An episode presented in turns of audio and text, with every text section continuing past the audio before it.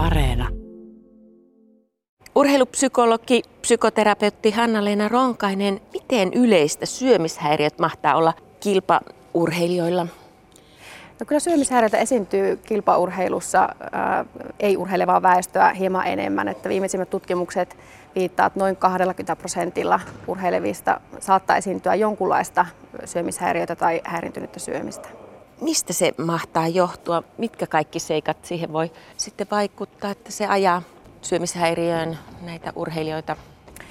Tietenkin täytyy, tai on hyvä ymmärtää, että syömishäiriö ei ole pelkästään syömiseen tai omaan kehoon liittyvä asia, vaan, vaan sen taustalla on paljon muutakin, jotakin hankalaa, problemaattista, mikä liittyy mieleen. Syömishäiriö on tietyllä tavalla mielen yhdenlainen ratkaisukeino yrittää ratkaista jotakin hankalaa tilannetta tai tunnetta, vaikkapa arvottomuutta, riittämättömyyttä, turvattomuutta tai yksinäisyyttä. Et, et mieli yrittää niin kuin selviytyä jostain hankalasta tilanteesta tai jopa elämän kriisistä tai traumattisesta kokemuksesta. Et sillä tavalla, kun me puhutaan syömishäiriöstä, niin me puhutaan kehon lisäksi myös mielestä, että ihmisen mieli ja keho on jatkuvassa vuorovaikutuksessa. Ja, ja tältä osin myös on tärkeää, että me huomioidaan tämä psyyke, kun me puhutaan syömishäiriöstä. Tuleeko siinä sitten joku tämmöinen hallinnan tunne, mitä ihminen saa siitä, että kontrolloi sitä syömistään?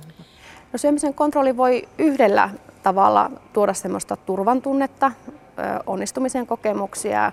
Urheilija saattaa kokea, että, että syömisen kontrolloimisen avulla voi tuoda joku semmoinen helpotus johonkin toiseen hankalaan tunteeseen. Mutta toki syömishäiriö voi ilmetä myös toisella tavalla. Se voi olla tämmöisen rajoittamisen lisäksi myös hallitsematonta syömistä. Eli syömishäiriö ei, ei välttämättä näy edes ulospäin, mutta mielen sisällä se voi aiheuttaa hyvinkin paljon monenlaisia psykologisia haasteita. Mitä kaikkea tähän tosiaan voi sitten taustalle aina liittyä, jos on syömishäiriö? No kyllä syömishäiriön taustalla yleensä on jotakin vaikeita kokemuksia, traumakokemuksia tai hankalia elämäntilanteita, vaikeuksia ihmissuhteissa ja ennen kaikkea niin kuin haasteita tunteiden säätelyssä. Että se syömishäiriö tulee ikään kuin mielen ratkaisukeinoksi tai selviytymisen keinoksi johonkin hankalaan tunteeseen. No sitten me tiedetään myös persoonaan liittyviä tekijöitä, että, että aika tyypillistä on semmoinen päättäväisyys, sitoutuneisuus, määrätietoisuus, periksi antamattomuus, ehkä täydellisyyden tavoittelu. Ja nämähän on tavallaan semmoisia ihanne valmennettavan ominaisuuksia myöskin valmentajan näkökulmasta, mutta ehkä siinä kohtaa, kun mukaan tulee myös semmoinen tietynlainen pakoomaisuus, joustamattomuus, urheilija ei oikein salli itselleen nautintoa, rentoutumista, palautumista, niin silloin mä ajattelen, että valmentaja on hyvä kiinnittää huomiota sen kaltaiseen joustamattomuuteen ja, ja olla aidosti kiinnostunut, miten urheilija jaksaa. Miten vakava ongelma tämä on?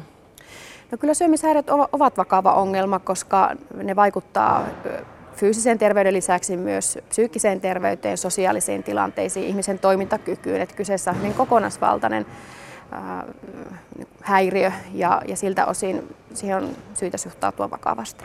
Entä puhutaanko tästä riittävästi? No mä ajattelen, että enenevässä määrin syömishäiriöt on tunnistettavissa myös heilussa, mutta, mutta ajattelen, että, että tärkeää, että me lisätään entisestään ymmärrystä näistä syömishäiriöistä. Että kyseessä ei ole pelkästään vain syömiseen tai omaan kehoon liittyvä asia, vaan kyseessä on paljon hankalia tunteita, psyykkisiä haasteita, joihin on sitten tärkeää saada tukea. Miten näitä syömishäiriöitä voisi sitten ennaltaehkäistä? No mä ajattelen, että valmennuskulttuuri voi vaikuttaa kovinkin paljon. Että ylipäätään semmoinen ymmärrys siitä, että et, et urheilijan ja ihmisen mieli ja keho on jatkuvassa vuorovaikutuksessa. Urheilijahan tekee töitä kehollaan, mutta siitä saattaa joskus unohtua se, että mieli on koko ajan mukana. Eli, eli mä ajattelen, että, että ylipäätään semmoinen kaikenlainen vertailu, kommentointi ulkonäköön liittyen voi olla riskialtista, koska kun me puhutaan urheilijoista, me puhutaan nuorista ihmisistä, nuorista aikuisista, joiden psykologinen kehitysvaihe on, on muutenkin hyvin herkkää aikaa kaikkien muutosten keskellä. Muutokset mielessä ja kehossa herättää epävarmuutta, ne vaikuttaa horjuttavalla tavalla mahdollisesti itsetuntoon, minäkuvaan ja, ja silloin tämmöinen kaikenlainen kommentointi voi olla hyvinkin vahingollista. Eli mä ajattelen, että, että sen sijaan, että keskitytään painoon tai ulkonäköön, niin keskityttäisiin valmennuksessa siihen, että miltä se tekeminen näyttää. Keskitytään semmoiseen kehittymiseen, oppimiseen, siihen, että virheet tai epäonnistumiset on, on itse asiassa arvokkaita kehittymisen kohtia.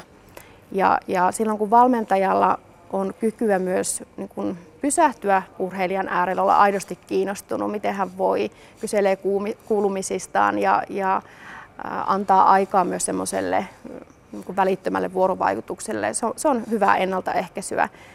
Ja, ja ylipäätään sitten siellä niin kuin, tavallaan urheilijoiden vertailu tai sen välttäminen kyllä lisää semmoista psykologista turvallisuutta, mikä taas tietenkin lisää sitä ja vahvistaa suorituskykyä.